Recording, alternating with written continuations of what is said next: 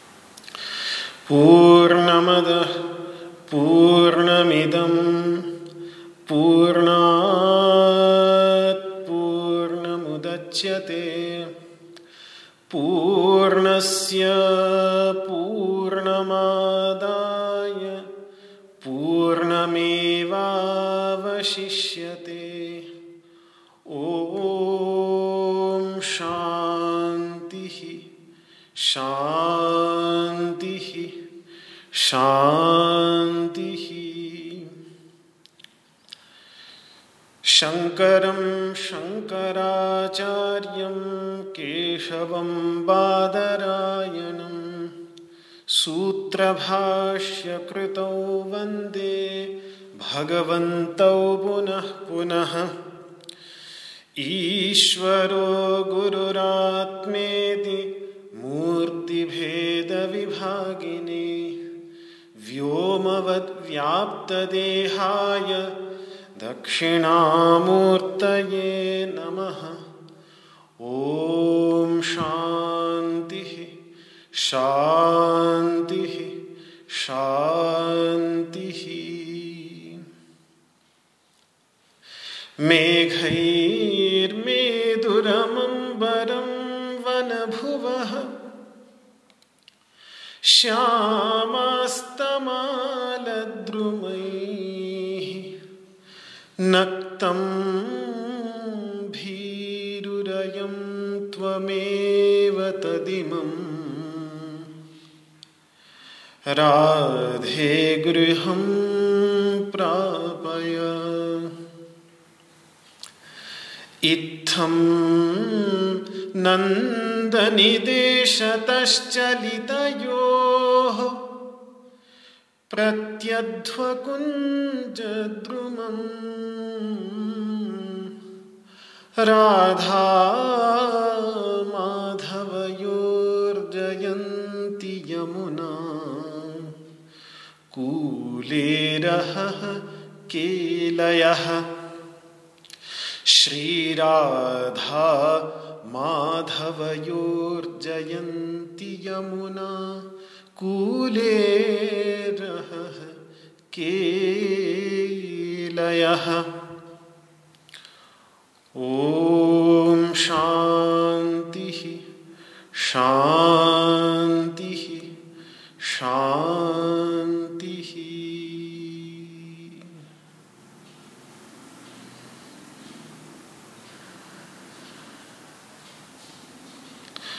ओम नमो भगवते वासुदेवाय।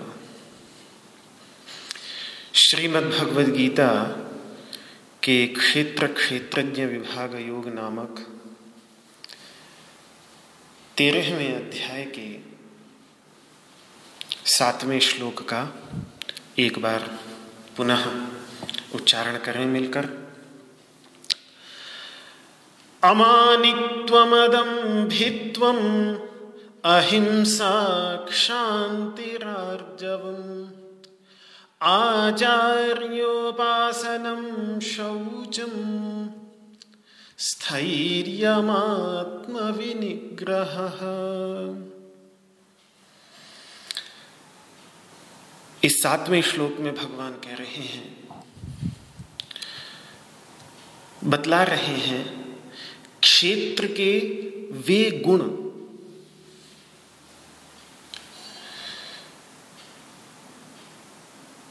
जो ज्ञान के साधन बनते हैं, जो क्षेत्रज्ञ के ज्ञान के साधन बनते हैं।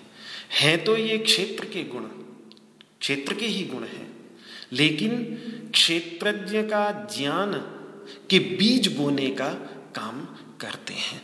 मैंने कहा था उस समय कि ये शरीर इदम शरीरम कौनते या क्षेत्र मित्य विधीयते इस शरीर को क्षेत्र इसीलिए बोला जाता है, खेत इसीलिए बोला जाता है क्योंकि इसमें धर्माधर्म के बीज तो बोए ही जाते हैं, धर्म और अधर्म, इन दोनों से परे का जो तत्व है, उस तत्व की ज्ञान के बीज भी इसी क्षेत्र में ही बोए जाते हैं। तो वे ज्ञान के जो बीज हैं, उन ज्ञान के बीस बीज, बहुत ही महत्वपूर्ण बीज हैं और जो भगवान की भाषा है, उस भाषा को देखकर प्रतीत होता है। इस पर ध्यान गया है कुछ प्राचीन टीकाकारों का। संस्कृत में एक अभिव्यक्ति का जो प्रकार है, एक अभिव्यक्ति का जो तरीका है, जो भगवान ने यहाँ पर लिया है उस अभिव्यक्ति के तरीके को देखकर ये ज्ञात होता है, ये प्रतीत होता है कि उनके लिए एक एक इन बीसों में से एक एक अत्यधिक ही महत्वपूर्ण था। तो उन बीस का चिंतन हम कर रहे हैं। इनका क्रम भी बहुत महत्वपूर्ण है। बहुत ही एक के बाद एक आने वाला क्रम है। सबसे पहला अमानित्व था जिसका हमने विचार किया। विद्यमान गुण या अविद्यमान गुणों को लेकर अपनी प्रशंसा करना। विद्या, कुलीनता, धन, शक्ति, इन सब के कारण अपने प्रशंसा करना, अपने को महान मानकर अपनी प्रशंसा करना, ये है मानित्व और इससे रहित होना। अमानित्व, बताया। उसके बाद दंभ है, दिखावे के लिए, लाभ, पूजा और ख्याति के लिए। वस्तुतः अंदर से खोखले होते हुए भी अपनी, अपने महत्व का प्रदर्शन करना। मैं बड़ा धार्मिक हूँ तो अपनी धार्मिकता का, अपनी अच्छाई का प्रदर्शन करना, ढिढोरे पीटना। इसको कहते हैं दंभ।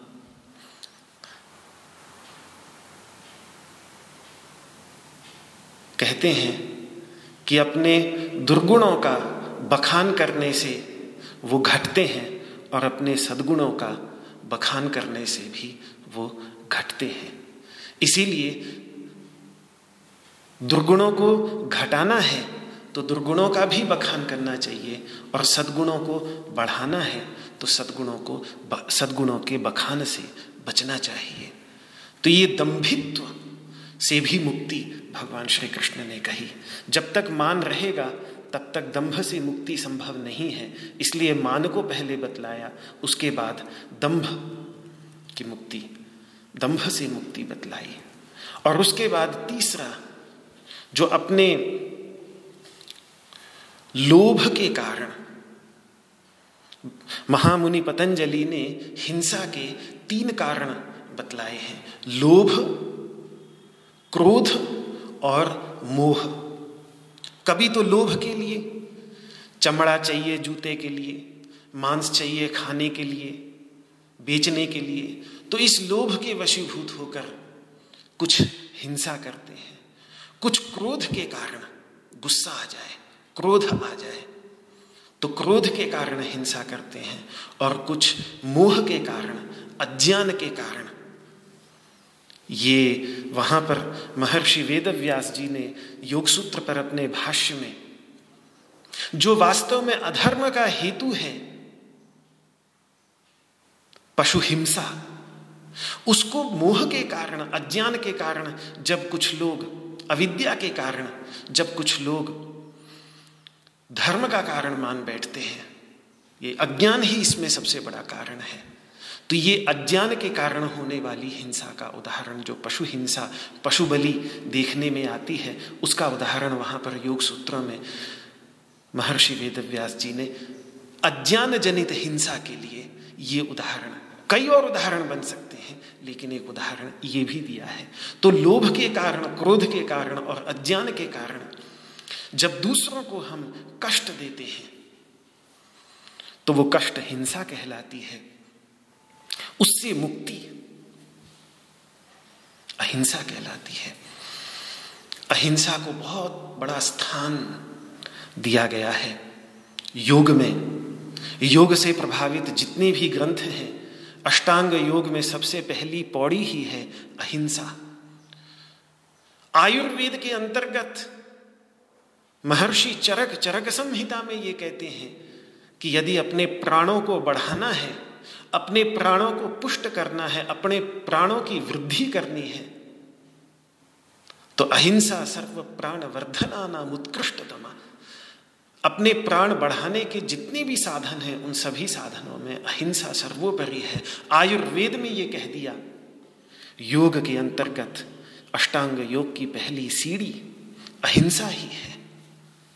और वहाँ पर महामुनि पतंजलि की व्याख्या करते हुए महर्षि वेदव्यास कह देते हैं कि अहिंसा के बाद अन्य किसी यम नियम की आवश्यकता नहीं पड़ती, क्योंकि यम, सारे यम नियम अहिंसा में ही आ जाते हैं। लेकिन फिर भी इस अहिंसा को और अधिक शोधित करने के लिए, इसका शोधन करने के लिए, इसको और संपुष्ट करने के लिए, इसको और पोषित करने के लिए बाकी यम नियमों की आवश्यकता पड़ती है।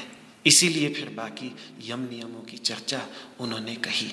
महाभारत, जिसको शायद हम ये सोचते होंगे कि यह हिंसा का ग्रंथ है, लेकिन वो महाभारत का मूलभूत विचार आठ आठ बार, अहिंसा परमो धर्म, अहिंसा परमम तप, अहिंसा परमम सत्यम यतो धर्म प्रवर्तते। अहिंसा परमम सत्यम यतो धर्म प्रवर्तते। वहाँ पर यही व्याख्या की कि किस प्रकार से अहिंसा परमो धर्म, अहिंसा सबसे बड़ा धर्म है। अहिंसा से बढ़कर कोई धर्म नहीं, आठ बार महाभारत इस बात को कह रहा है।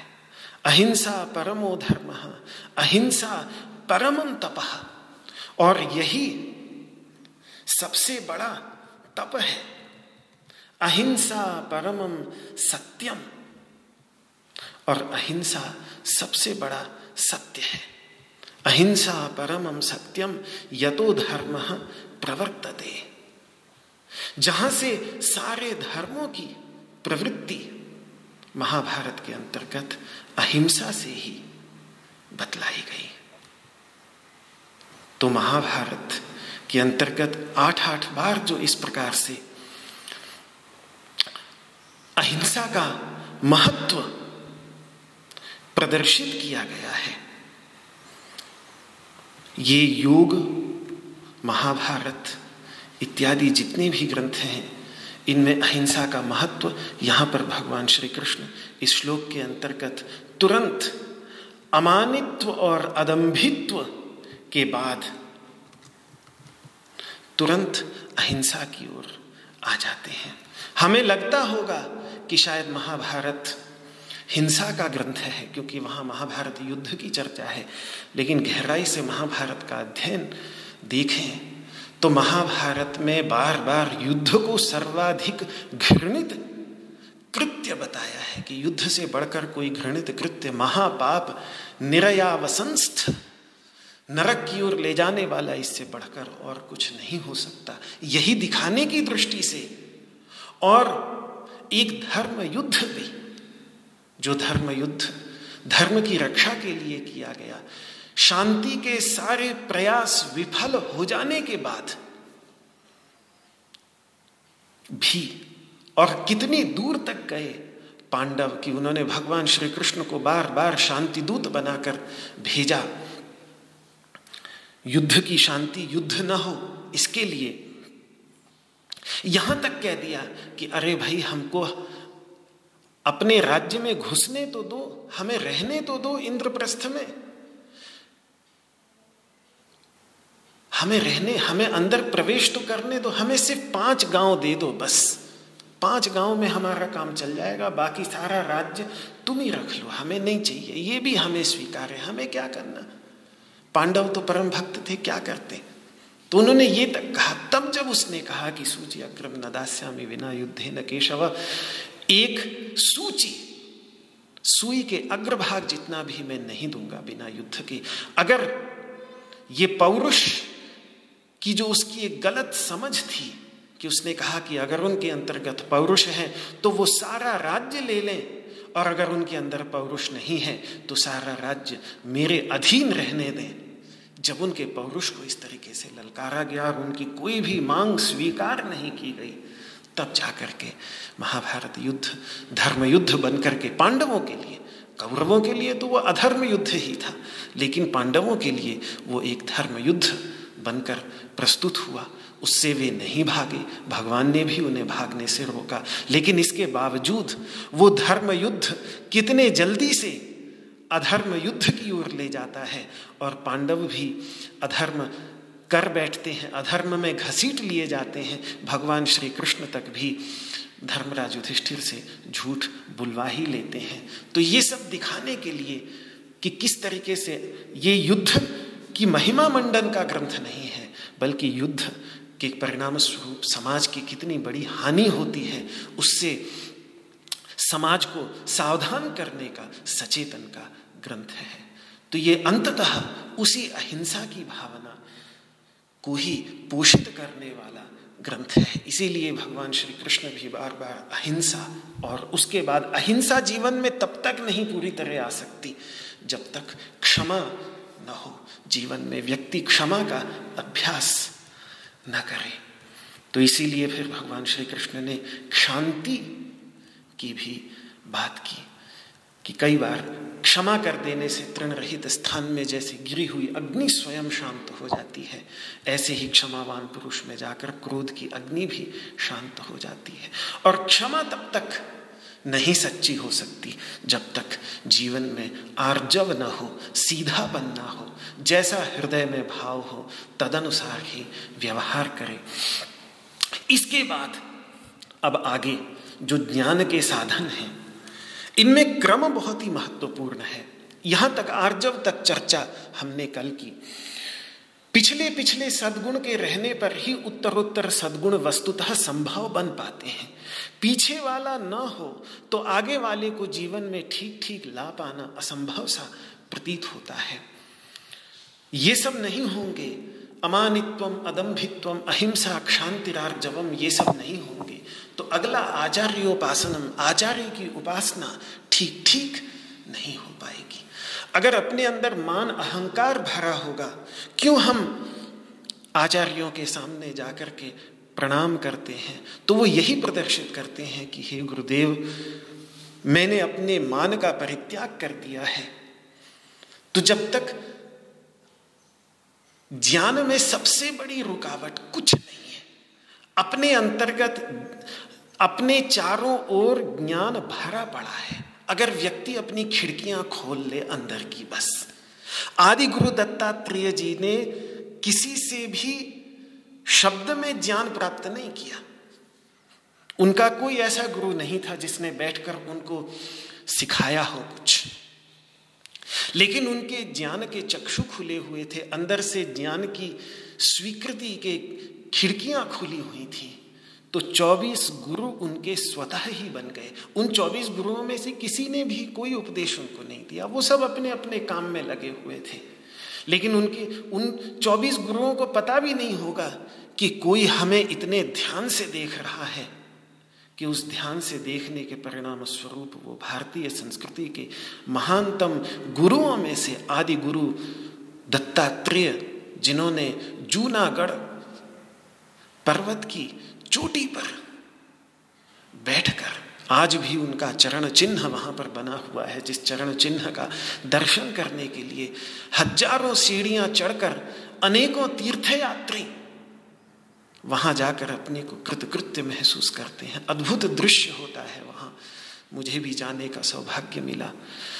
तो उन आदि गुरु दत्तात्रेय जी को उन 24 गुरुओं को पता भी न होगा कि हमें कोई इतने ध्यान से देख करके योग के सारे रहस्यों को, वे सब चौबीसों गुरु अपने ही अविद्या में खोए हुए थे, डूबे हुए थे, लेकिन उनको देखकर योग के गुह्यतम रहस्यों को आदि गुरु दत्तात्रेय जी ने प्राप्त कर लिया। वो सब रहस्य जो वेदों में, शास्त्रों में, गीता में भरे पड़े हैं, वो बिना उन्होंने ये सब पढ़े। महर्षि अत्रि के जो ये पुत्र हैं, महर्षि दत्त, महान क्रोधी दुर्वासा के भाई, कितने महान मनीषी संत महर्षि भगवान स्वरूप बन जाते हैं। और जिनकी साधना मात्र, तपस्या मात्र से हमारी भारतीय हठयोग की परंपरा का अभ्युदय हुआ, भगवान गुरु गोरक्षनाथ, क्या थे? आदि गुरु दत्तात्रेय की ही तो भक्त थे। आदि गुरु दत्तात्रेय की ही उन्होंने तपस्या, पूजा, साधना की। वही ज्ञान उन्होंने अपने जीवन में उतारा। तो भारत को भगवान पतंजलि के राजयोग के बाद उसको हठयोग की विधा देने का महान कार्य ये भगवान गुरु गोरक्षनाथ ने किया। तो अगर अपने अंदर के द्वार खुले हों, अगर ये अहंकार मिट जाए कि मुझे पहले से सब कुछ पता है ये अहंकार व्यक्ति के अंतर्गत मिट जाए तो फिर ज्ञान अपने चारों ओर बिखरा हुआ है। जहाँ भी जाएगा, जो कुछ भी करेगा, उसको अपने चारों ओर यही ज्ञान दिखाई देगा। और यदि वो मान है, यदि वो दम्भ है तो आचार्य के पास जाकर कितना भी बैठ जाए, उसको आचार्य से भी कुछ प्राप्त नहीं होगा। रामकृष्ण परमहंस की सन्निधि में स्वामी विवेकानंद जी ही आए क्या? अनेकों जीवन भर उनके संपर्क में आए, लेकिन स्वामी विवेकानंद स्वामी विवेकानंद इसीलिए बन गए क्योंकि वो आचार्य की उपासना करने में सक्षम पहले से उन्होंने अपनी साधना की, उसके परिणाम स्वरूप तो ये इसीलिए ये पहली जो बातें बताई अमानित्व अदम्भित्व अहिंसा शांति आर्जवम, ये सब अपनी तैयारी है। इसके बाद गुरु का संग करेंगे तो गुरु से प्राप्त करने को बहुत कुछ मिलेगा आचार्य से। तो आचार्य उपासनम इसलिए भगवान श्री कृष्ण उसके बाद कह रहे हैं। उपासना का अर्थ होता है उप मतलब पास और आसन का अर्थ होता है बैठना, पास जाकर बैठना। आचार्य के पास जाकर बैठना और सिर्फ़ शरीर से नहीं कि शरीर से आचार्य के पास जाके बैठ गए, मन इधर उधर भटक रहा है। फिर क्या फ़ायदा हुआ? मन से, हृदय से, चित्त से पास जाकर बैठना है। तो यदि वो व्यक्ति आचार्य होगा, और आचार्य बहुत बड़ा शब्द है। आज मैं, हम बहुत ही हल्का ले लेते हैं इस शब्द को। टीचर के लिए, प्रोफेसर के लिए, टीचर के लिए आचार्य, और प्रोफेसर के लिए प्राचार्य शब्द का प्रयोग करते हैं। मानो आचार्य कोई छोटी छोटी अवस्था है, जिससे बढ़कर फिर प्राचार्य होता है। उससे बढ़कर भी फिर प्रधानाचार्य और ये सब ऐसे बना देते हैं। वास्तव में आचार्य शब्द इतना अपने आप में महान है, इतना महान है, चाहे आचार्य शब्द हो। ये टीचर के लिए संस्कृत में उपाध्याय शब्द होता है। वो उपाध्याय शब्द ठीक है टीचर के लिए, कि जो अध्ययन कराए, जो स्वाध्याय कराए, उसको बोलते हैं उपाध्याय। जिसके पास में उप मतलब पास में जाकर के अध्ययन हो, उसको बोलते हैं उपाध्याय। चटाई लेके बैठ जाए पढ़ाने के लिए तो उसको चट्टोपाध्याय बोल देते हैं। चटर्जी चटर्जी जिसको बोलते हैं वे बंगाल में आजकल। तो उपाध्याय वो है, टीचर। आचार्य बहुत बड़ा शब्द है। आचार्य और गुरु, ये तो बहुत बड़े शब्द हैं। गुरु तो अंततः स्वयं भगवान ही होते हैं, वही परम गुरु हैं। गुरु शब्द वास्तव में भगवान का ही पर्यायवाची शब्द है।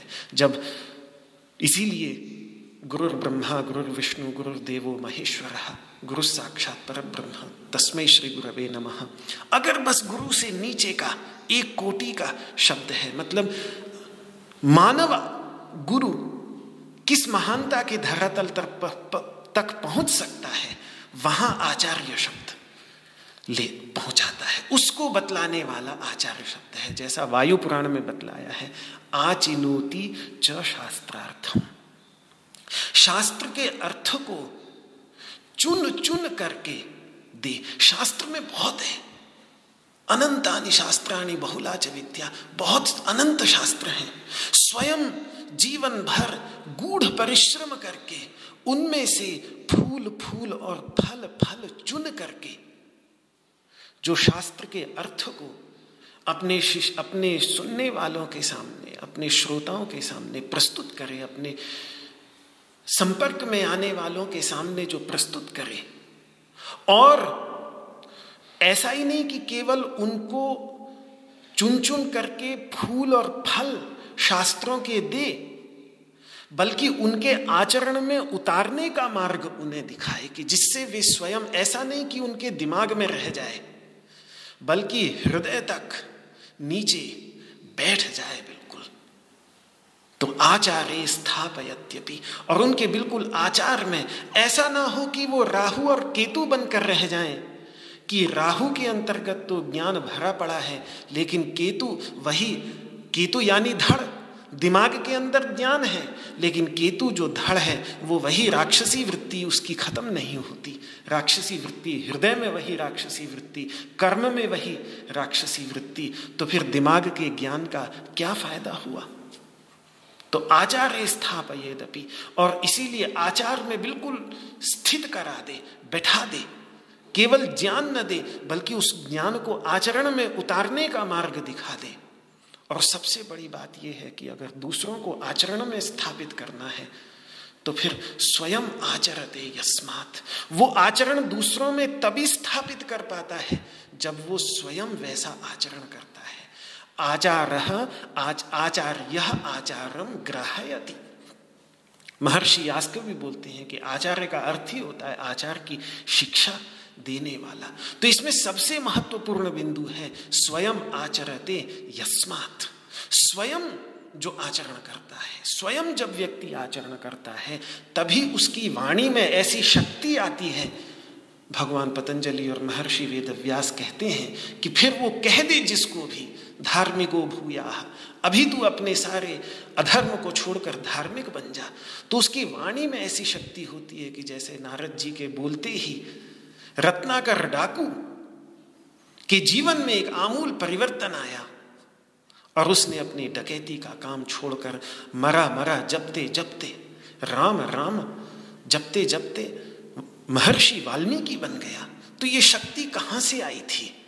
नारद जी के जीवन में, जिसने इतना प्रभावित किया रत्नाकर डाकू को। अंगुली माल कितना महान पापी था।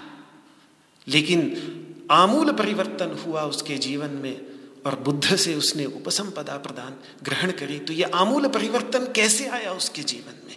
वो इसीलिए आया क्योंकि जो बुद्ध सिखाते थे, जो जो नारद सिखाते थे, वो उन्होंने स्वयं अपने आचरण में पहले, सबसे पहले स्वयं उतारा हुआ था। तो जो स्वयं उतार कर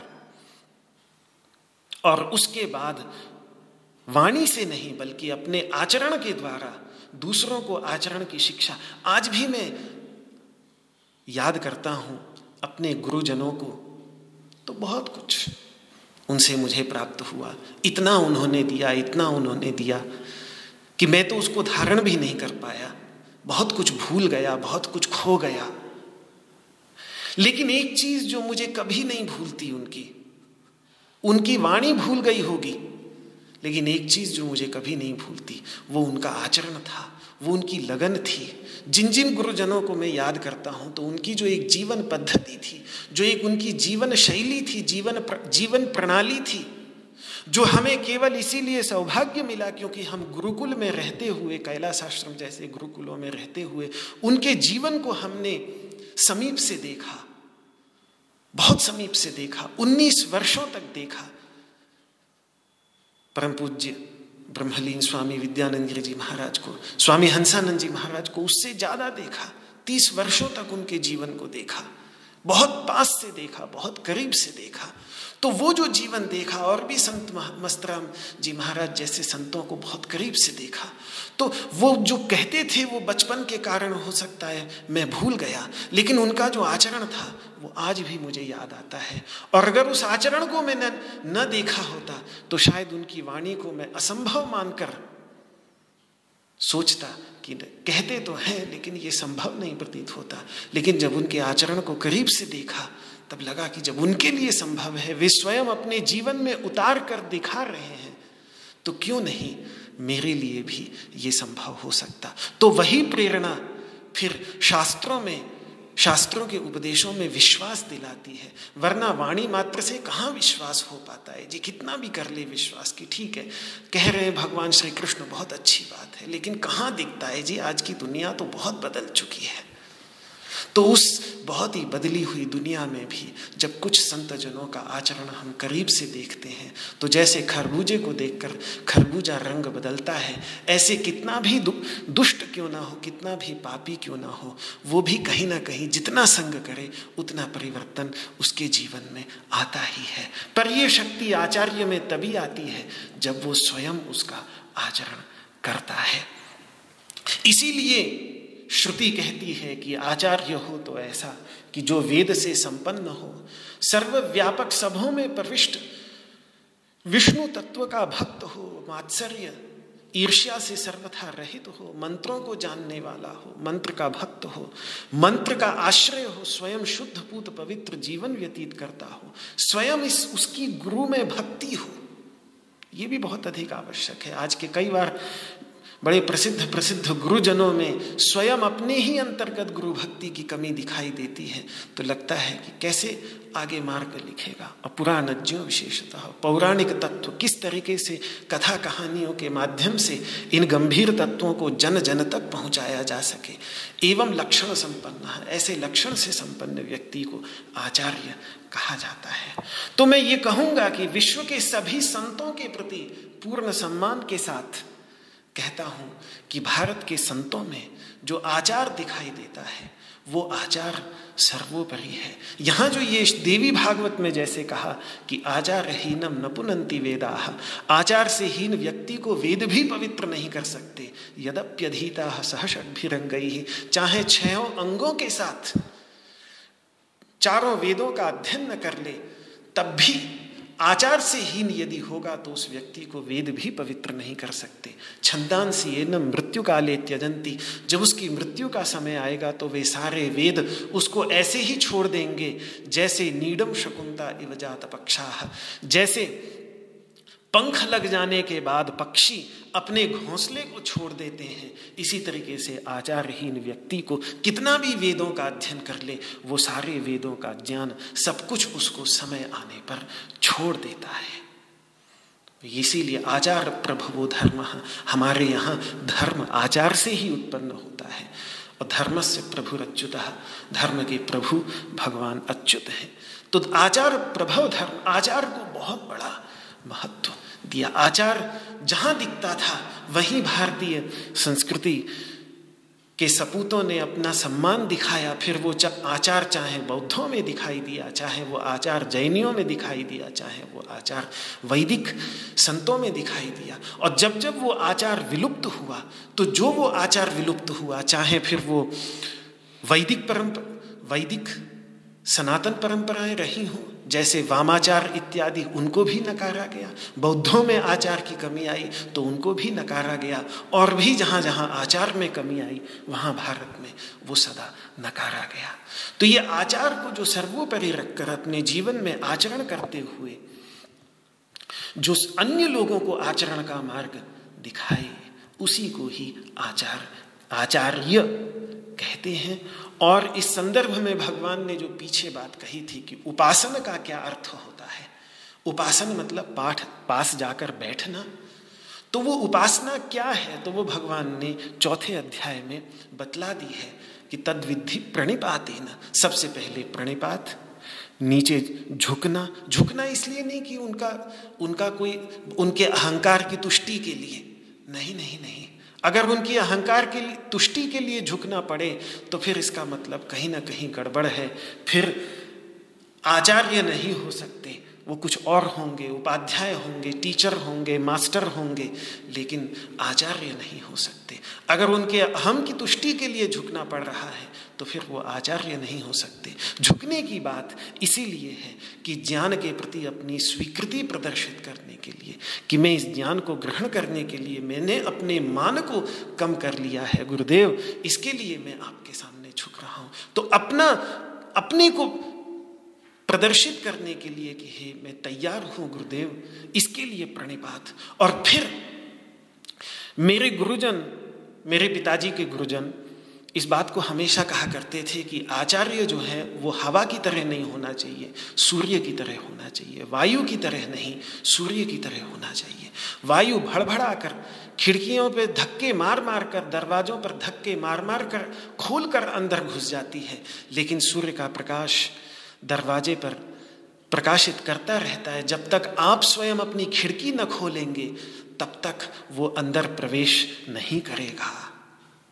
तो आचार्य के लिए भी शास्त्रों में यही कहा है कि नापृष्टम कस्यचित ब्रूयात। जब तक कोई पूछे नहीं, तब तक बोलना नहीं। नचान्याय न पृछत और गलत तरीके से आकर पूछे तब भी मत बोलना। जानन न भी मेधावी। कितना भी बड़ा मेधावी क्यों ना हो, सब कुछ जानता हो, तब भी जड़वल लोकम आचरित मूर्ख के समान ही इस संसार में विचरण करे। केवल जब कोई पूछे, जब लगे कि इसके अंतर्गत जिज्ञासा है, इसके अंतर्गत संशय है, इसके अंतर्गत जानने की इच्छा है, तब ज्ञान दिया जाना चाहिए। भगवान श्री कृष्ण सारथी बने हुए थे अर्जुन के सामने। जब तक अर्जुन ने नहीं कहा कि शाधी मुझे उपदेश करिए प्रभु, तब तक भगवान श्री कृष्ण ने कोई उपदेश करना प्रारंभ नहीं किया। इसलिए दूसरी बात, परिप्रश्न। जाकर प्रश्न पूछना, ये भी बहुत अधिक आवश्यक है। आचार्य उपासना का दूसरा अंग है प्रश्न पूछना। अपना प्रश्न रखिए सामने कि आप क्या जानना चाहते हैं। उनके पास तो ज्ञान का अनंत समुद्र है। वे उड़ने, उड़ेलने लग गए तो धारण भी नहीं कर पाएँगे। आप प्रश्न पूछेंगे तो पता रहेगा कि आपको क्या चाहिए। आपको सबसे अधिक आवश्यकता किसकी है? तो आपकी आवश्यकता अनुसार वो आपको ज्ञान देंगे। और ये आत्मसंबंधी प्रश्न होना चाहिए। सत्य संबंधी प्रश्न होना चाहिए। परमार्थ संबंधी प्रश्न होना चाहिए। अविद्या से मुक्ति संबंधी प्रश्न होना सांसारिक प्रश्न नहीं होने चाहिए। ऐसे प्रश्न नहीं जैसे कभी कभी मेरे से भी आकर लोग पूछ देते थे पहले। अब तो बहुत समय से नहीं किसी ने पूछा, लेकिन पंद्रह बीस साल पहले कि आज कौन सा नंबर आएगा महाराज जी? तो ऐसे प्रश्न जाकर न पूछे आत्म संबंधी प्रश्न पूछे। और फिर उसके बाद सेवा। तीसरा जो भगवान श्री कृष्ण ने कहा तद्विधि प्रणिपाते न परिप्रश्न न सेवया। सेवा सेवा का अर्थ वो नहीं मैं ले रहा हूँ जो आप समझ रहे होंगे। वो अर्थ में अभी नहीं ले रहा हूँ, वो बाद की बात है। वो तो बहुत बात की बात है कि गुरुजनों की सेवा करनी चाहिए, वो बात की बात है। अभी मैं जिस सेवा पर ध्यान दिलाना चाहता हूँ, उस सेवा की ओर आपका ध्यान नहीं जाता होगा। वो है कि फिर वो जैसा उपदेश करें, तदनुसार साधना करना ही उनकी सबसे बड़ी सेवा है। जैसे औषध का सेवन करके अपने को स्वस्थ किया जाता है, वैसे ही उनके उपदेशों का सेवन करके अर्थात अपने जीवन में उतार कर, ऐसा नहीं कि वैद्य ने गोली दे दी और आप लेकर उसको अपने घर में लाकर रख दिए और कहा, अब मैं स्वस्थ हो जाऊँगा। उससे तो काम नहीं चलेगा। उस गोली का सेवन तो करना ही पड़ेगा। तभी तो स्वस्थ होगा। तो वैसे ही वे गुरुजन, उनका भी सेवन करना पड़ेगा। वे जो उपदेश दे रहे हैं, उसको अपने जीवन में उतार कर, अपने जीवन में आमूल परिवर्तन लाना, यही उनकी सबसे बड़ी सेवा है, यही उनका सबसे बड़ा सेवन है। जितने गुरुजन, जो वास्तविक गुरुजन होगा, वो अपने शिष्य श्रोताओं के अंतर्गत जब जीवन में परिवर्तन होते हुए देखेंगे तो उनको परम संतुष्टि, उनका कुछ नहीं, क्योंकि वो अहितु की कृपा, दया उन्होंने दया का अभ्यास, करुणा का अभ्यास अपने जीवन में इतना किया हुआ होता है कि वो जब वो दुख से ग्रसित संसार को देखते हैं तो अहितु की कृपा के वशीभूत होकर दुख से पीड़ित व्यक्ति को ज्ञान देते हैं तो उनको इससे बड़ी शांति नहीं मिलती जब उनके दिए हुए उपदेश को कोई अपने जीवन में उतार कर सुखी हो जाए। आनंदित हो जाए, उसके शोक की निवृत्ति हो जाए, इससे बढ़कर उनकी कोई सेवा आप कर नहीं सकते। जो भी आप उनकी जाकर सेवा करेंगे, उसके बाद वो उससे छोटी ही होगी, उससे कम ही होगी।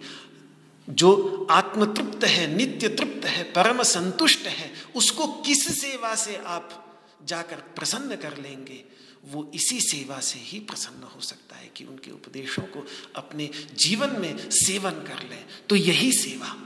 तो यही है आचार्य उपासना, यही है आचार्य के पास में जाकर बैठना। तो इस प्रकार जब भी हम संत महापुरुषों के पास में जाते हैं, प्राचीन ऋषियों, मुनियों और आचार्यों की वाणी सुनते पढ़ते हैं तो वो सब आचार्योपासन का ही अंग बन जाता है। ये भी जगत गुरु की वाणी है कृष्णम वंदे जगत गुरुम उनकी वाणी को अगर हम ध्यान से बैठकर सुनते हैं तो ये भी उपासना ही है, ये भी इसके पास जाकर बैठना ही है, श्रीमद् भगवद गीता के पास। तो ये भी एक आचार्योपासन ही है। इसके बाद, जब आचार्य की उपासना करके उनके दिए हुए उपदेश को अपने जीवन में उतारने लगते हैं तो फिर धीरे धीरे जीवन में शुद्धि लाने का प्रयत्न किया जाता है। इसीलिए अगली बात भगवान ने कही, शौच। शौच का अर्थ है आचार्योपासनम शौचम। शौच का अर्थ है शुद्धि। शास्त्रों में महर्षि गौतम ने गौतम धर्म सूत्र में, जिसे सभी धर्मशास्त्रों में सबसे प्राचीन माना जाता है, उसमें उन्होंने धर्मसूत्र में, गौतम धर्मसूत्र में चार प्रकार की शुद्धियों की बात कही है। एक तो द्रव्य शौचम मन शौचम वाचिकम, कायिकम तथा एक तो हमारे पास जो द्रव्य है, हमारे पास जो धन है, उस धन का शोधन करता रहे व्यक्ति। इसीलिए जब समझ में आने लगता है, कर्म के संस्कार के रहस्य को हम समझने लगते हैं तो समझ में आता है कि गलत तरीके से प्राप्त किया हुआ धन, हम तो ये मानते हैं कि हमें हमारे सुख का कारण बनेगा, लेकिन अंत में वो हमारे बहुत दुख का कारण ही बनता है। और उससे दुख ही जीवन में अंततः मिलता है। तो द्रव्य की शुद्धि करे। उस द्रव्य के अर्जन के जो माध्यम है, उन अर्जन के माध्यम की शुद्धि करे। उसके लिए फिर मन की शुद्धि करे, वाणी की शुद्धि करे और शरीर की शुद्धि करे। ये चार प्रकार की शुद्धियाँ ऋषि तत्वदर्शी भी तत्वदर्शियों ने। अक्षयर्मा दिव्य कृषिमित कृषस्व। पासों से मत खेलो। चांस मत लो जीवन में। चांस के आधार पर मिली हुई संपत्ति से संतुष्ट मत हो। उसके लिए परिश्रम करो। ये एक परिश्रम का मूल मंत्र जो वेद ने दिया है। जब ईमानदारी के साथ परिश्रम करके जो रोटी कमाता है व्यक्ति, वो चाहे थोड़ी भी क्यों ना हो, लेकिन वो परमानंद देती है, वो संतुष्ट करती है। वो जीवन के आनंद को छीनने वाली नहीं बनती, बल्कि जीवन के आनंद को बढ़ाने वाली बनती है। तो ये शुद्धि के विचार। पर इन चार बातों का विचार, अपनी संपत्ति की शुद्धि उसके बाद शरीर की शुद्धि, उसके बाद वाणी की शुद्धि और अंत में मन की शुद्धि। ये चार प्रकार की शुद्धियों की चर्चा की है। ज़्यादा शुद्धि के चक्कर में न पड़े। शुद्धि से भी बढ़कर श्रद्धा का सबसे बड़ा, जो भी हम कर रहे हैं उसमें पूर्ण लगन, पूर्ण श्रद्धा, पूर्ण उत्साह सबसे अधिक आवश्यक है। एक बड़ी सुंदर आख्यायिका महर्षि बौधायन जी ने अपने धर्म सूत्रों में दी है कि शुद्धि पर जब विचार कर रहे थे, देवता लोग तो उन्होंने सोचा कि शुद्धि में और श्रद्धा में श्रेष्ठ कौन? यदि कोई श्रद्धा से रहित तो शुद्ध व्यक्ति हो या शुद्धि, यानी यहाँ शारीरिक शुद्धि की बात है, जैसे हम सुबह नहा धो करके बड़े पवित्र होकर के मंदिर में जाते हैं, शुद्ध होकर के।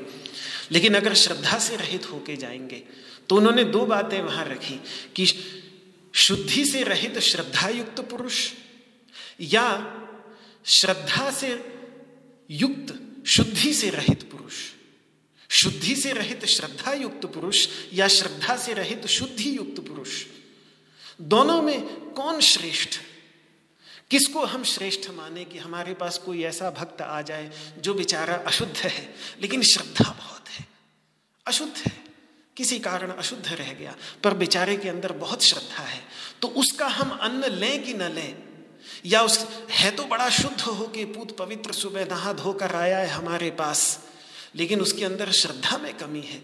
उसका अन्न हम लें कि न लें, इस पर विचार करने बैठे देवता लोग तो उनको लगा कि दोनों का अन्न समान ही है। चलो, श्रद्धा नहीं है तो कम से कम शुद्धि है। शुद्धि नहीं है तो चलो, श्रद्धा तो है कम से कम। दोनों का ही अन्न समान रूप से ले लेना चाहिए। ऐसा देवताओं ने निश्चय किया। तो प्रजापति ब्रह्मा जी ने जाकर कहा कि नहीं भैया, ये दोनों समान नहीं, ये बड़े ही विषम हैं। हतम श्रद्धानस्य जो श्रद्धा से रहित होकर कितना भी शुद्ध पूत पवित्र होकर मंदिर में क्यों ना आया हो, उसका अन्न दूषित ही है। श्रद्धा से रहित होने के कारण कम गुणों वाला है। और जो स्वयं शरीर से अशुद्ध होकर भी यदि पूर्ण श्रद्धा के साथ मंदिर में आया है तो वो श्रद्धा पूतम विशिष्यते। वो उसकी श्रद्धा से जो पवित्र होकर भोग हमें मिल रहा है, वो श्रद्धा पूतम विशिष्यते। वो श्रद्धा से जो पूत अन्न है, वो अन्न कहीं अधिक महान है, कहीं अधिक महान है। क्यों? क्योंकि यदि उसके हृदय में श्रद्धा है, प्रेम है, भक्ति है तो इसका मतलब बाह्य शौच चाहे उसके अंदर ना भी हो, बाह्य शुद्धि में कमी रह भी गई हो तो भी अंत शुद्धि में कहीं कोई कमी नहीं रही। अंत शुद्धि उसके अंतर्गत है, वो श्रद्धा अंत शुद्धि का प्रतीक है। अंत शुद्धि दिखला रही है तो बाहर से चाहे अशुद्ध भी रह गया तो भी श्रद्धा बहुत बड़ी। इसीलिए शास्त्रों में अंततः शौच की चर्चा करते करते केवल बाह्य शरीर के शौच की नहीं, बल्कि अंत शौच की बात की जाती है अंत शुद्धि की बात की जाती है। भगवान पतंजलि भी सत्व शुद्धि जब व्यक्ति का अंतकरण शुद्ध होता है तो सौ सौमनस्य सौमनस्य की प्राप्ति होती है जीवन में। जो डिप्रेशन हम लोगों को आता है ना, अवसाद की अवस्था दिखती है, ये कारण ही इसीलिए क्योंकि अंतकरण शुद्ध नहीं है। अंतकरण की शुद्धि जैसे जैसे सत्वगुण बढ़ता चला जाएगा अंतकरण में, ये दौर मनस्य दुर्मनस की अवस्था, अवसाद की अवस्था डिप्रेशन सैडनेस की जो अवस्था है, ये सैडनेस का जो अंग्रेज़ी का शब्द है ना सैड साध ये अवसाद संस्कृत के शब्द से बिल्कुल निकला हुआ शब्द है। तो ये अवसाद जिसको विषाद कह देते हैं, और इस विषाद से प्रसाद की ओर, प्रसाद में भी मन चित्त स्थिर होकर बैठा रहता है। अवसाद और विषाद में भी चित्त बैठ जाता है। लेकिन एक बैठना विषाद का बैठना है और एक बैठना प्रसाद का बैठना है, प्रसन्नता का बैठना है। एक स्थिरता की बात है जो आगे, अगले श्लोक, अगले में यही स्थैर्य की बात कही जाएगी। एक स्थिरता का, स्थिरता की ओर ले जाने वाला है प्रसाद और एक अवसाद है जो हमारा दिल बैठ गया, आज तो दिल बैठ गया, बड़ा दुखी हो रहा है। एक वो बैठना है।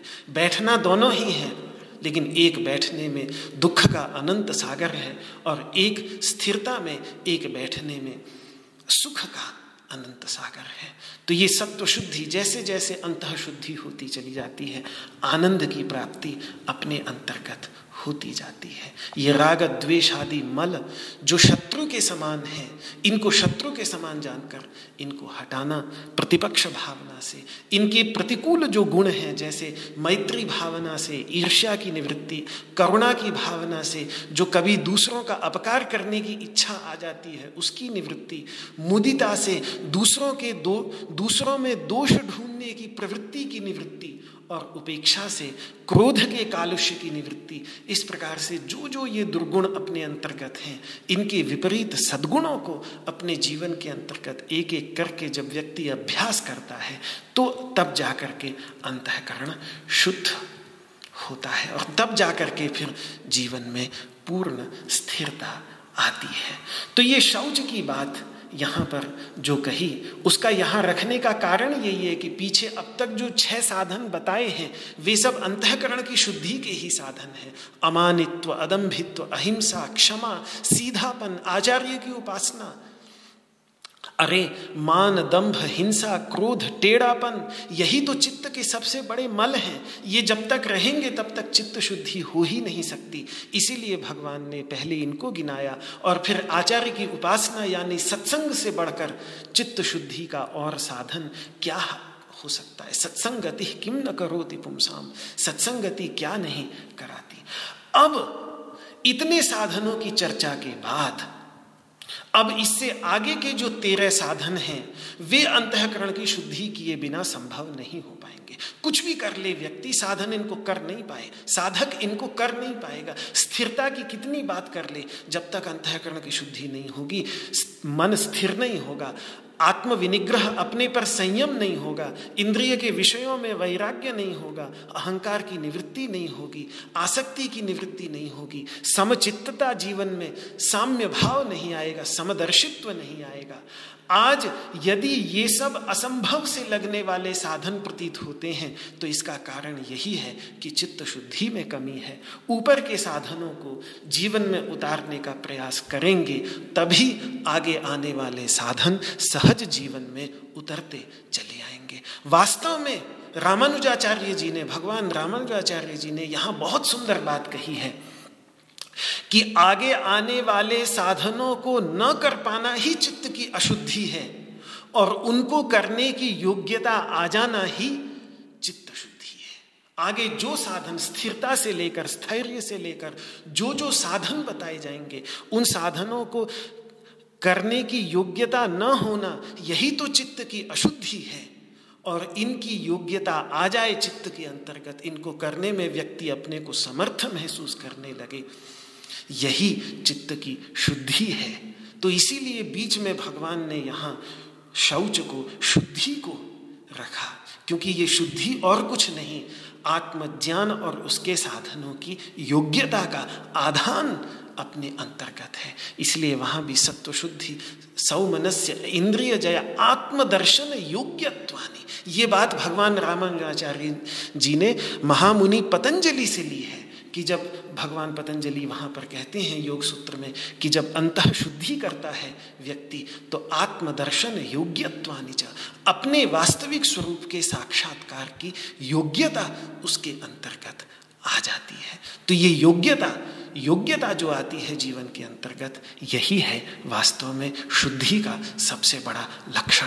जब तक शुद्धि नहीं होगी, तब तक इसके आगे जो भी साधन भगवान बतला रहे हैं, वो सब असंभव से प्रतीत होंगे। ऐसा लगेगा कि ये तो असंभव है। अरे भाई, पहली कक्षा का व्यक्ति को अगर बी एम ए की पाठ पढ़ाने लगेंगे तो उसको तो उसकी बुद्धि कहाँ से समझ में आएगी? वहाँ तक बढ़ना पड़ेगा ना। स्टेप बाय स्टेप क्रमशः अभ्यास करके वहाँ तक पहुँचना पड़ता है। तो इसीलिए पहले ही हम पढ़ते के साथ हमें लगे, अरे तो असंभव है। ये तो मैं अपने जीवन में उतार ही नहीं सकता।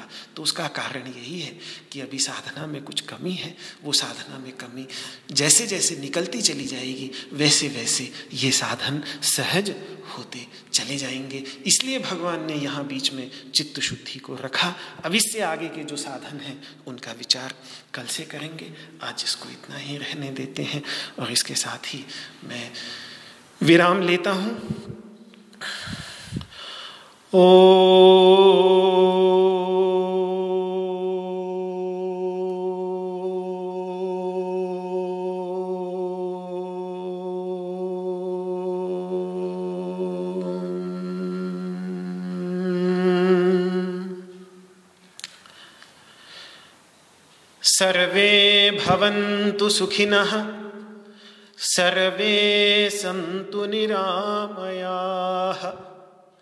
सर्वे भद्राणि पश्यन्तु।